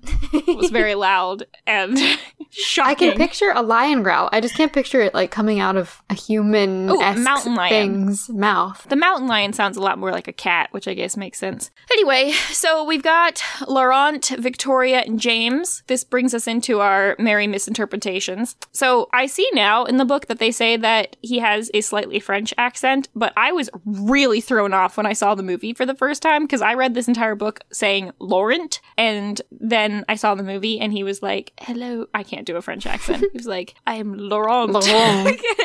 I literally still read it as Laurent this time. Laurent. Yeah, I this is just me being an uncultured swine. But anyway, I try now to read it correctly at least. I do you think that that was that intentional or was that a thing that the movie just told like chose? To, I mean, is is Laurent a word? I think is that that's like the name? name. Anna, you took French in high school. I did not. I Do you took remember Latin. anything? No, I, Oh. well, like Never mind. Laurent, I'm sure is one, but is Laurent like is that like an, an, an, an I'm thinking English of Lawrence. name? It's just like Lauren. a right? reincarnation of Lauren. Oh, I was thinking like Lawrence, kind oh, of. Lawrence. kind of similar in that. I don't know. Anyway, so uh yeah, and then they're like, "Oh, we heard a we heard a game. Can we tap in and play some with you?" So is vampire baseball like a thing? I thought the Cullens like made this up because they're like civilized. Like are nomadic vampires running around like playing baseball? This is like a thing. Right. They would have like you have to have like a bat with you at all times. True. And it's not like they need a murder weapon. They got their, their mouths. So why would they be carrying I a guess- bat around? I guess like nomadic vampires, maybe they like meet up on the uh, trail A, a and they like vampire bat. Oh, Anna! oh my god! Oh my Killing gosh, it with we're the good to puns. have you on. trying, but I'm, I'm glad Just for things have worked out. we need a Oh, new that is category on the website. It's Anna puns. Anna puns. um, is there anyone name it Anna In Twilight? I don't think so. There's Anna Kendrick. Ayo. Ew, close enough. Best part of the movies. All right. Anyway, So they're like, yeah, we heard a game. And it's funny that they knew exactly what that sound was. Wasn't the thunder supposed to disguise it? Yeah, I thought that was the whole point. It's like it's like oh, every single time there's a thunderstorm, vampires just like go towards it, hoping that it's gonna be baseball. They're like a golden retriever. exactly. Yeah. But I also thought it was like, what are the chances that they're, they're in this exact geographic location to be within earshot of this? It seems like a bit of a stretch for the sake of plot. Well, so these are the vampires that Alice said earlier in the morning Mhm. that like she thought were coming in a couple days. They do like a really quick sort of plot hole cover up here where Alice is like, "Oh, I see now that I had the perspective wrong. I thought they were coming." What does that even mean? I was trying to picture what what like were they holding a map and you saw like I don't understand how you could have the perspective wrong in a vision of the future to where you thought someone for sure was coming in like 2 days, but then it turns out it's today. I also don't know how the mechanics of seeing the future works, but Maybe she saw them plot. running. Maybe she saw them running, roughly calculated their Uh-huh. time, but didn't realize that they were also on like a people mover treadmill, and so they were moving She's like just way doing all these faster. like calculations in her head, projections. Yeah, it's like that exactly. meme of the woman with all, all the math going around her head, but she failed to Yeah. make the assumption that they would be on a people mover treadmill. right. Oh, dang it. They're super casually discussing, like, where's your hunting range? Where's my hunting range? And then the wind shifts, and Bella's hair blows or something, and she smells good all of a sudden. I don't really know how they weren't smelling her before, but whatever. Why, why does she put it down? Like before they when they start coming, like Edward's like, "Oh, you got to put it down so they don't smell you." I think maybe Then your is it like hair is like covering up the scent of your neck. but then, I but guess then her hair's Uh, gonna that's all I. I I know. It doesn't make any sense. So James catches this scent, and then he's like, wow. or whatever. Yeah, and and then everybody's like fighting each other. Actually, I just watched the scene from the movie. I don't actually know. Does that happen in the book? I guess. I think it's they all kind of get all Oh no. Edward. I don't know. They get all protective of her, and they're like, "She's with us." Yeah. Emmett and Edward kind of have a standoff with James, but Laurent is kind of like, um, no, we won't get involved here. Like, we won't hunt underground. We're not going to hurt her. And Victoria is just kind of like, she doesn't say anything. She just looks really nervous the whole time, and like her eyes are flicking back and forth between everyone's faces. Yeah, but James is just super intense and looking at Bella, and Carlisle and Emmett are like, she's with us. This is when I started to notice hey, from this point on, basically, we get lots of fun, lighthearted Emmett in this chapter, and he was my favorite character. I don't know if he was my favorite character reading the book, but after I saw the movie, like, I always gravitate toward the sort of rogue slash like, lighthearted comic relief sort of characters in these things. Like my favorite Harry Potter character is friend George. You know, my favorite character. They're just one, one, of one singular entity. Uh, like Game of Thrones, it's gonna be like you know Tormund Giantsbane or like Bronn or somebody. Like I like these like fun kind of people, and, and this is really Emmett's coming out chapter where we actually get him because he wasn't at the meet and greet at the Cullen household because Rosalie didn't want to be there, and he was like, "Gotta stand by my lady," but now apparently don't gotta stand by my lady anymore. so You're right. And I like that Emmett is like this because I think I kind of pegged him as like a meathead. Because they just talk about him being really strong and like that's it, you know. So I, I just kind of pegged him as a B head, but he's actually kind of fun, he and definitely quirky. Yeah, I mean, from the, from this chapter, his personality is definitely like wants to get in a fight with these guys. Like, we can take them. Oh, there's so many of us. Mm-hmm. Like, It's no big deal. Like, let's let's fight.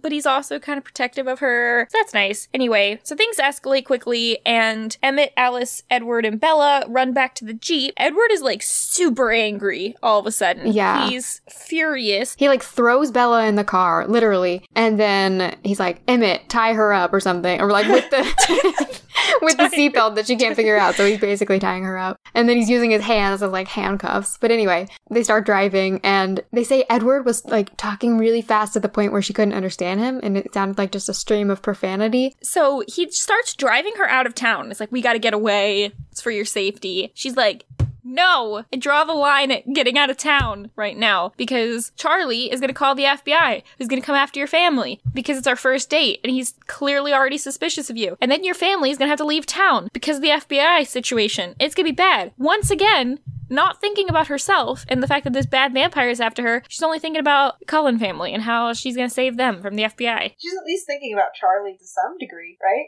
Not at first. Right. Well, not at first, really. She's more thinking about like what Charlie's gonna do. But then Edward's like, James is a tracker. He's obsessed, and now he wants you. And then he's like, we gotta go because he's gonna track your dad. And she's like, whoa. Well, no, we gotta go back then and get mm-hmm. him. And then there's a lot of like Emmett being impressed that she's like an intelligent human. I I found this whole like dialogue sort of like it's going back and forth really quickly, and then like it's weird that like so like Belly sorry Bella proposes Belly.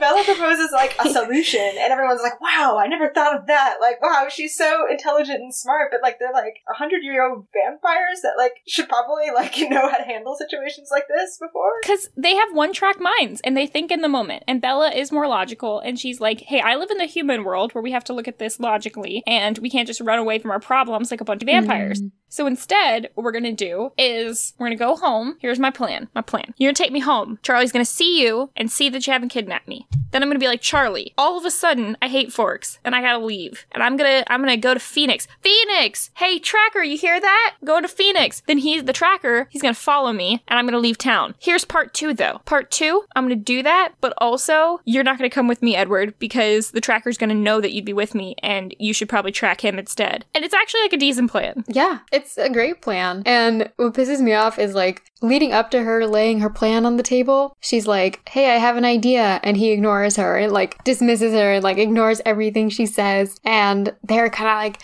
they're debating, blah, blah, blah. And she's like, finally, like, Does anyone want to hear my plan? And Edward says, No. like, how do you like him when he's this dismissive of you? Like, again, it's an extreme situation, but it's just not cool. He's really upset with himself. He said last chapter that he can never get mad at her. He's just mad at himself for endangering her, which he does constantly. And I guess he's just gonna, he's just got martyr syndrome and he's gonna take this really personally. So Bella comes up with this, this plan and, um, and yeah, and then there's a, there's a part of Bella's plan that's dumb where she first is like, I think I should go alone. like, just to not have any of you guys involved. Like that's a really dumb plan. That's that's how the book ends in the next chapter. And then Bella went alone and then got murdered Yeah. immediately, just whoosh, real quick. So, but yeah, he's chill with the fact that uh, Alice and Jasper can go protect her. And once again, her main concern is is making sure that Charlie doesn't hunt Edward down and kidnap her. Bella has no concerns about the fact that she's going to be skipping school because tomorrow's Monday, and that would stress me out at least. Like high school, I think even like no matter what went on in my life, like there's only one time when I skipped school when I like wasn't sick or anything, like because what am I trying to say? Like something in my personal life was like, wow, I should probably like not go to school tomorrow, and it still stressed me out that that was the case, Right. and I was like the whole next day still like, oh man, now I'm like behind in school. It would be back burner if there's like this dude who wants to kill you, but I would still think about it a little bit. I mean, it certainly is a lower priority, but we've just remember last chapter when Jessica called and was talking about the, the dance and She's also planning on spending like 15 minutes at the house packing like her few things and then convincing Charlie somehow that she's like leaving but in good conscience, you know? what would you pack if you had 15 minutes? My Twilight book. just like clothes, My Twilight poster. food. like if they're vampires, they're probably not going to remember that she needs to eat. I would assume, okay, if I assume that I can eat, then I'd be like, yeah, let's grab some food. Water let's grab like my phone, charger, computer, maybe. I'm thinking like entertainment. I'm like, I'm gonna be bored. I should probably grab a book. Like, what am I doing? I'm hiding out. So, like, definitely get like a, your computer or something. But are you trying to stay off the grid? Because, like, can the vampire track you via the interwebs, right? That Maybe that's his vampire power. Maybe he's like a really good hacker. Right. So, new plan portable DVD player, the entire collection of Smallville DVDs. That'll keep me busy for a while. They've got like 200 episodes. And the first Twilight movie, so you can watch this baseball scene. Right. I think that's definitely top Yeah. priority. I don't really get why she. Okay, let's break down her logic about the Phoenix situation because I think there's a flaw here. Her thought is, well, the tracker's never to think that I'm actually going where I'm saying I'm going. He's to think that I know that he's listening. First off, why does he think that you're smart enough to know that he's listening? Second off, let's say that, this is true and he's like, she's not to go there. So he searches, I don't know, three or four other places and is like, man, not getting any trail of her. Maybe, maybe she went to the place she actually said she was going to. And then he goes there. It's like, just go somewhere random or throw out that you're going somewhere. Like, don't say you're going to Phoenix. At least leave that up to him to find out It's the later. last place he'll check. Say you're going to like Milwaukee. Milwaukee. Where's Milwaukee? I don't know. Where is Sorry, Milwaukee. like sorry, is that like Oregon? I have no idea. I don't know where Milwaukee is. I feel like is. it's in an M state. Milwaukee, Minnesota. I don't even know how to spell it. Milwaukee. Milwaukee. Wisconsin. Ooh, Sorry, guys. sorry, Wisconsin. Anyway, I agree with you. Like, might not be his first thought, but he's gonna check there eventually. Yeah, he probably will. Maybe she's also like, though, yeah, Phoenix is probably safer because it's very well lit. It's a very sunny place. He's gonna right. sparkle Difficult for vampires. and not be able to do anything during the also, day. though, difficult for your vampire protectors. Ah, true. Right. Tricky stuff. Now, what this makes me think about is Hunted. The show Hunted on CBS. I assume neither of you watched this one season, 10 episode series that happened. Highly recommend. Definitely you should watch Hunted. It's the best reality TV show of the modern era. it is, the, the plot is, ju- is just that you got some normal people, reality show. They're in teams of two, and you got like, I don't remember how many days, if it was 30 days or 60 days, but there's a period of time, and you just have to hide from the cops who are hunting you down as if you're a criminal. So they like they can use all assets, you know, they can like look at security cameras and CCTV and they can like track your phones and do all that. And so the people who win are the ones who are just like, I'm gonna peace out and go in the woods. And I'm just gonna like live in a tent and stay off the grid. wow. No, I've never seen that. That sounds really interesting, though. It's really it's uh whew, chef's, Chef's show. It's great. Anyway, that's basically if Twilight turned into Hunted, which is like kind of what it is, except it's vampires, so it's like less fun because they can all run really fast and like the laws of physics don't matter. Ugh, whatever. Okay, and so Edward's still upset uh, about Alice because he's like, yeah, you could protect her, but don't tell her anything. Keep your opinions to yourself. So still a cliffhanger there. We don't really know what's happening yet with that. Oh yeah, and she she snarls to prove that she can protect Bella because Edward is like, "You sure you can handle it?" And she does a, a big mean snarl. Do no. Rawr. Do it. Rawr. That'd be great. Just redub the entire movie with them being like, rawr. yeah, so this was a really short chapter because they cut out all the. It's mostly just them hopping in this truck and like having this conversation on the way home. And also, it That's was really like most of it. read in about five minutes, but it's also like the most like quick, quick action. You know, we've probably gotten all book. Yeah, definitely. Once again, though, no F. Lawrence. No F. Lawrence. We didn't even get like I wish we could have just gotten a little bit from Jessica being like, "Yeah, I you know went to the dance. Like uh, it was really fun. Lauren was there. She was glad that you weren't. like that would have been good. Angela and Eric had a fun time. nothing. Nothing. Nope. We don't know anything Angela about them. Ben? So Yeah. whatever. Well, she's not dating Ben yet. These are, like, characters we that's don't even know. spoilers for later. we don't even know about Ben yet. No. Anyway, but Anna, I see here that you've written a note that contains some book two spoilers, but has to do with Lauren. You wanna Yeah, you wanna it, hit it us with those? relevant given that there were no uh, F. Lawrence this this episode. Um, it, it sort of reassures that you know, like the, the the relationship between Bella and Lauren is, is remaining throughout the, the next books, and hopefully a good theme Great. throughout. That's my series. primary concern. um, Mhm. so this was Lauren's the big bad. See, you guys don't realize it yet, but like the final boss is Lauren. the final conflict. Is she in? Midnight Sun. Breaking Dawn. She is in Midnight. She's on page seven of Midnight What? Sun. in a good or I know. bad? Like, is it is it like Always neutral, bad. positive? No, it's always bad. Yeah. Even No, even it's in bad. Edward's. Yeah, Edward's like, ugh, that Lauren. Mike Newton, eh, but Lauren. Ugh. Lauren. This, The this- so this quote was, it, I, I think it was around like 10 pages in, but she's talking about the friends she's sitting with at the lunch table and, you know, going through like a list of them. She says, uh, and I, I removed some of the parentheses because there were a little bit of spoilers, but Mike and Jessica, Angela and Ben, Eric, Connor, Tyler, like all these characters, you know, you haven't heard of, and then, and Lauren, and then, so parentheses, though that last one really count in the friend category. like, yes. Oh my gosh, yes. and this is this is just like you know opening like as if this really really matters but it, it's crazy Wow. here Lauren still being horrible. Did we have a Lauren in, In our middle two. school? I don't feel like there was someone. yeah, we did. Not had not a Lauren. name Lauren, but was there someone like equivalent to Oh. Lauren status? I don't think there was. I mean, I could think of a few, but We're not gonna name gonna say on the podcast. Yeah. Maybe we, maybe, maybe we were here's the thing. To everyone Here's else's thing, everyone. like high school experience Oh, if you're no. if you're We sitting if you're sitting at a table if you're sitting at a table and there's 10 people and you're like who's the lauren and you can't find the lauren you're the lauren that means I'm the Lauren.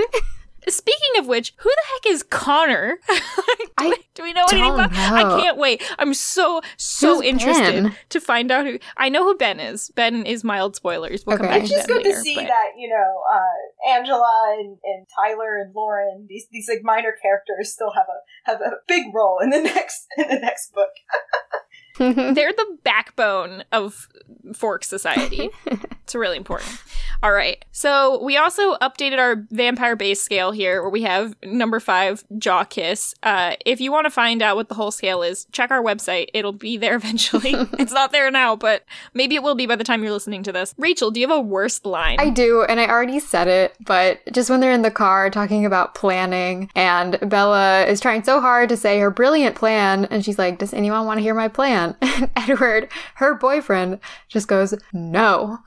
Awful. Now, he's. Do you think it's because. Ah, well, he can't read her mind. I was going to say, do you think it's because he already assumes that her plan is going to be something that he's, like, not He, going to be able to live terrible with? Or does. Or does he just know it's Oh. I assumed he was like, she's dumb. Her plan's not gonna be good. But maybe you're right. Maybe he's like, her plan is gonna involve us separating. He did growl though. I think that that's a good distinction to make. He wasn't like assertive, Okay. like screaming no, but like sort of like a quieter no. Edward. No, Edward growled. You're right. Alice glared at him. Maybe you're right. I don't know. I don't like it either way. Yeah. I'm gonna leave it as my worst line. At least she glares back. You know? well, he could be nicer. They stared at me, stunned. Stunned that I could have a thought in my little head. Do you have a best line? Yeah, they were all really short. Again, I haven't had any like profound best lines here, so I just decided to pick something lighthearted that was kind of funny, which was this description of Emmett when it says Alice ran off looking like a gazelle, and they say Emmett followed her. He was nearly as graceful and just as fast, yet Emmett could never be compared to a gazelle. I like that. I just like that because I think what you expect there, literally, is for them to be like, she ran off like a gazelle. Emmett followed. He ran off like a bear. But they're just like, nah, he was also fast, just not a gazelle. it's it's it reminds me of when they said that Bella describes her mom and says she looks like me, but with laugh lines. But we don't know what Bella looks like at that point, so that's a complete non-description. anyway, I like that. Anna, did you have a line that you particularly liked you or either- hated? It, it was definitely the line about you know I I told you I didn't like anyone in town, but he doesn't live in town. Whatever that quote was, Doesn't live quote. it. Oh, Well, Edward doesn't live in town. Technically. yeah, that's a good one. Really? I don't think oh, what are there's you a talking about? Oh no, wait. I'm sorry. There's a big food food count. Chapter 17, Harry Clearwater's fish fry. Clearwater's the fish title of the fry. chapter. I feel like it should be like Harry Clearwater's famous fish fry. That would have been better. Mm. That rolls off the tongue. Maybe better. that's what's in the But cookbook. actually, is that what they said? Now that I'm thinking it, maybe they did say famous fish fry. it feels right, doesn't it? It feels like something that should be there. Let's see. Well, it's famous now. I guess you could include the fish too. Did they eat the fish in that chapter? They You know, did. I That's assume why he dropped his fork. Mm, yeah. I like. I remember we talked about him putting it in the freezer, but not putting. Well, that's weird if you put it in the freezer. In his mouth. yeah, not eating it or frying it.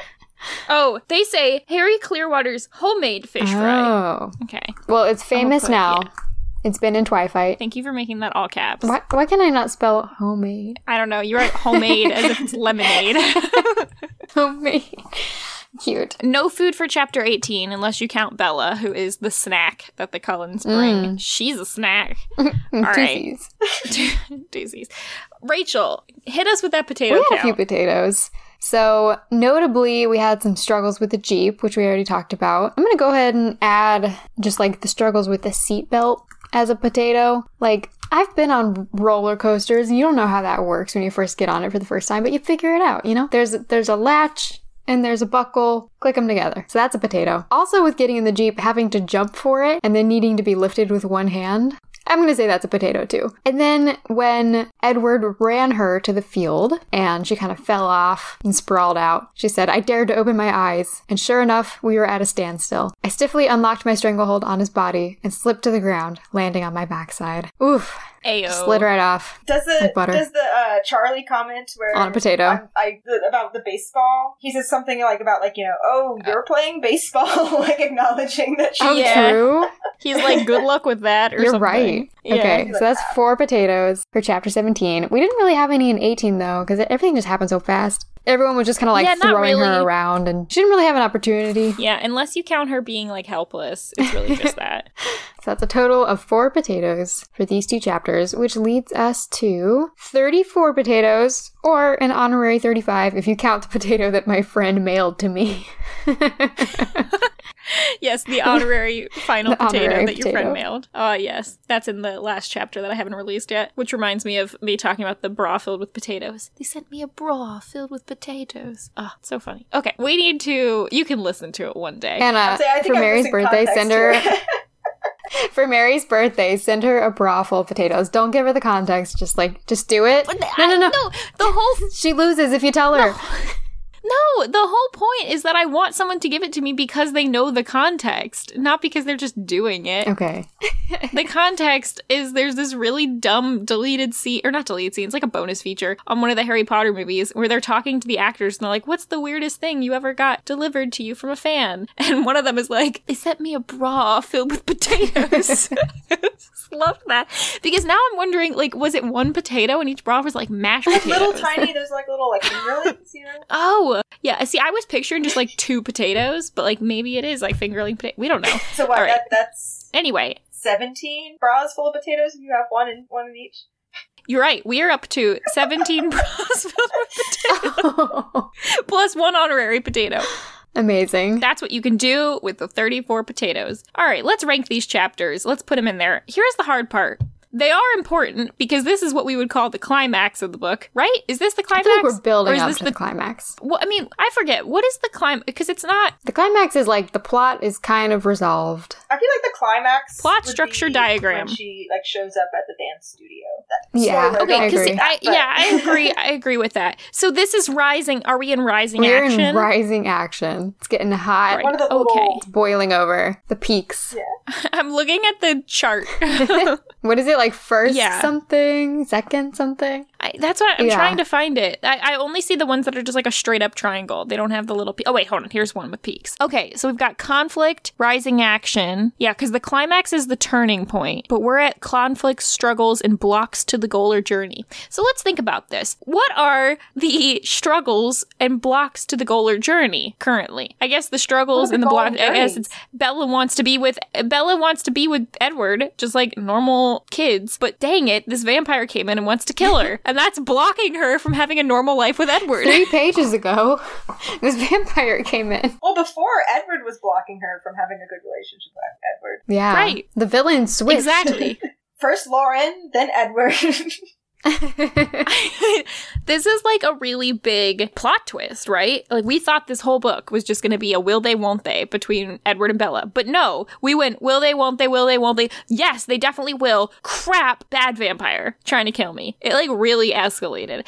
And you know, I kind of appreciate this because you have other books such as this, such as like there's this, I don't know if you guys have heard of it, but there's this like book that was like based off Twilight and it was like very sexual. Anyway, but in that book, they're like, hey, you know what's fun? Hot rich guy and another girl who's normal, and it's gonna be a will they, won't they. And guess what? That is the conflict. And they don't bring in the bad vampire until like book two and three. But, and he's not a vampire, he's just a person. But in this one, they actually do both. And you know, when you're reading this book and you get 350 pages in, you're like, man, it's just a romance. No, they get you. They really get, get you. And that is why Twilight will always be better than Fifty Shades of Grey. Okay, soapbox over. so, that being said, where are we ranking these chapters?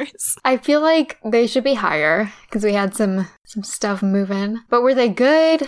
Did I enjoy them as much as other chapters? Mm, I, I think I did not enjoy, even though it's where we introduce the bad vampires. Like I think the baseball, the, the baseball game scene, while unimportant, is more fun than James showing up and wanting to yeah, kill her. I Right? agree. I mean, it's like most of the chapter, they had a quick discussion in a baseball field, and then most of the chapters driving home and discussing plans. Yeah. And, and I kind of feel these top four that we have on our list are more interesting than those. Like, I enjoyed those chapters more than The Hunt. I think so too. When, what about the baseball game, though? Where do you think that lands? And this is a weird mix of enjoyment and importance to the book as a whole. Mm-hmm. It's a very arbitrary list. Some people have said, famously, that ranking things is arbitrary and reductive. And to that I say, but lists are fun. It's a list, not a rank. We're definitely ranking. It's chapter rankings. We just change it to list. Chapter list. chapter list. Chapter list out of order. Anna, do you have any insight into this? Oh, the men on the streets. That was another conflict. Oh, true. Yeah, remember the men on the feel like it was streets? better than that one. The boys. The estrogen rush. the, the estrogen was. Yeah, I don't know. I, I I feel like we have scary stories too high. yeah.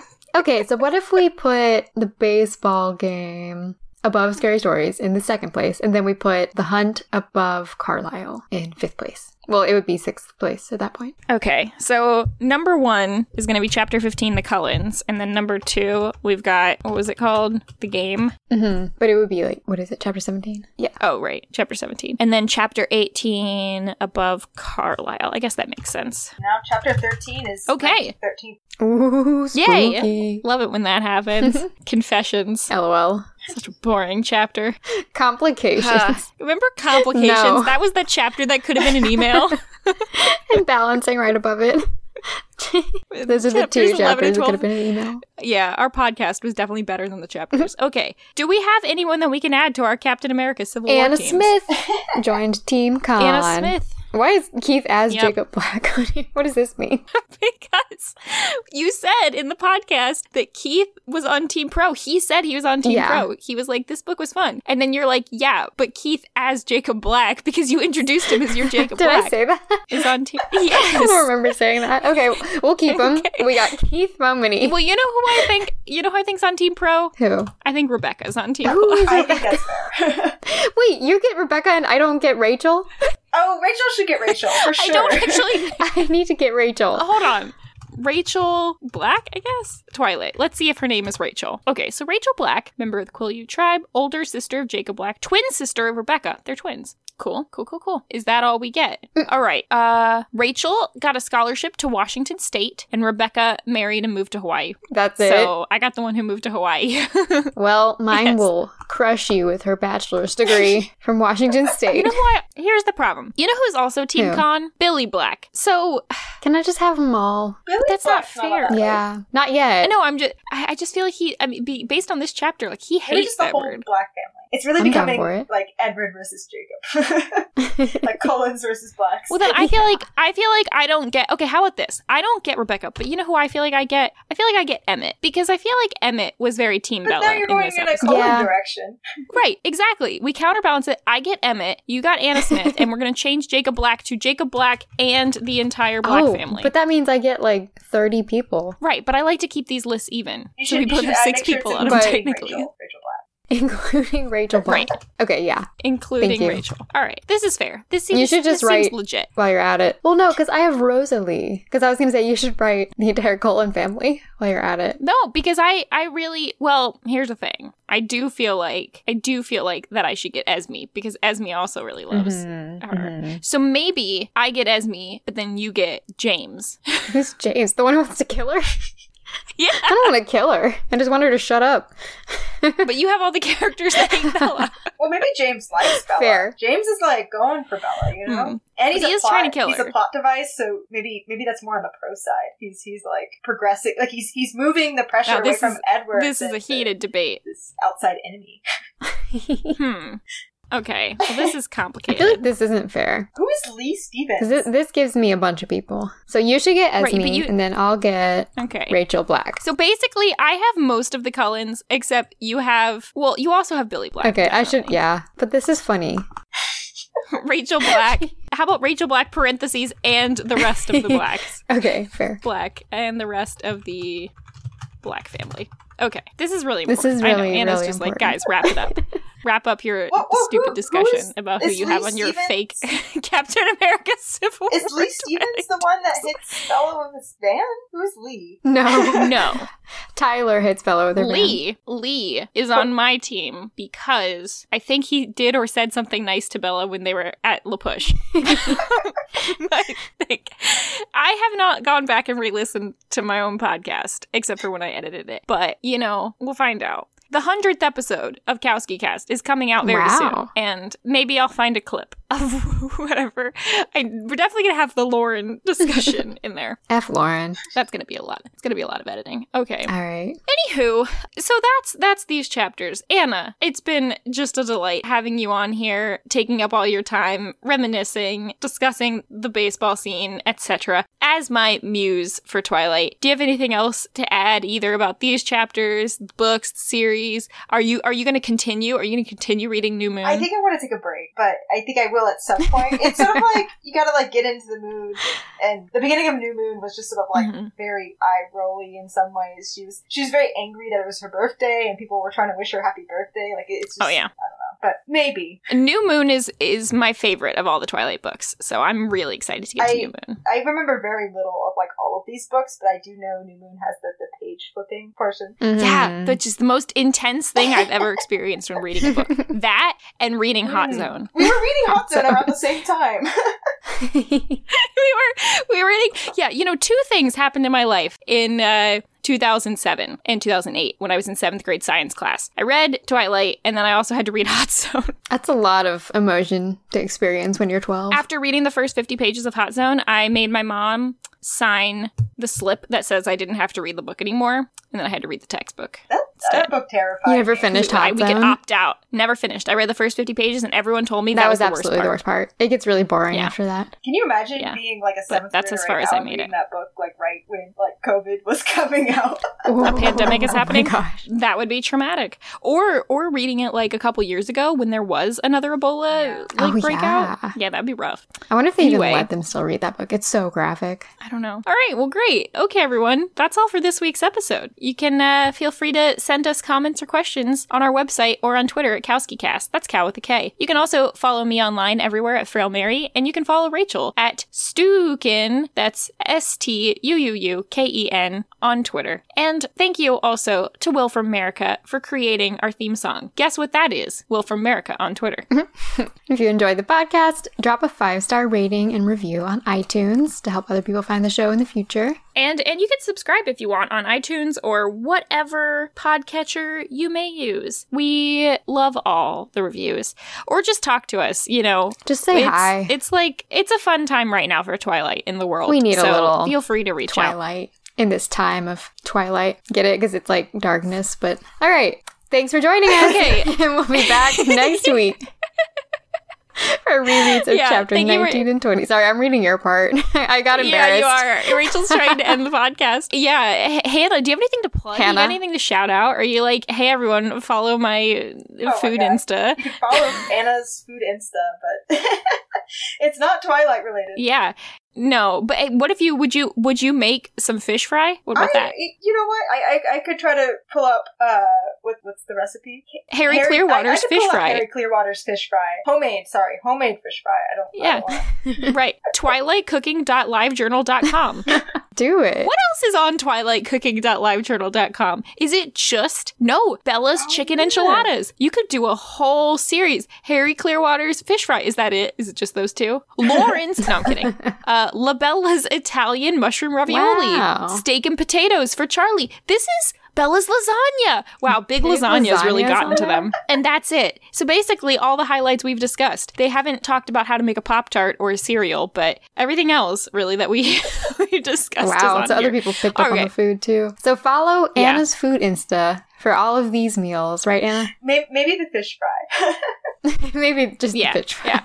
I'm curious. I want to know if it's really that good. But yeah, get some cornmeal and a bunch of spices, and that seems to be about it. All right, everyone. Thank you for joining us, and we'll be back next time for our rereads of Chapter 19 and Chapter 20. For now, we're the Kowski cast. Thanks as always for listening, Twihards and fellow haters. Bye bye. oh wait, so do I hit? Can I hit the stop button, or do I hit the pause button, or the record button? Okay. Every morning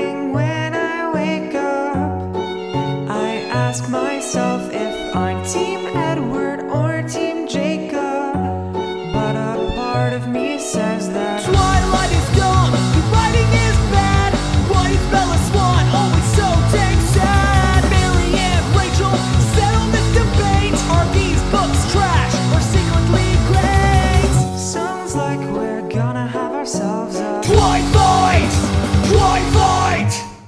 Keep it dry. That's my Billy Black voice, in case you're wondering. He's not at the usual fishing spot, he's somewhere else. So that's my Bella voice, in case you're wondering. I feel like, oh, like all these are your notes. You have all the notes, even I though you know, don't. I'm sorry. I read this a long time ago. Okay, so What kind of harness has like collarbone action?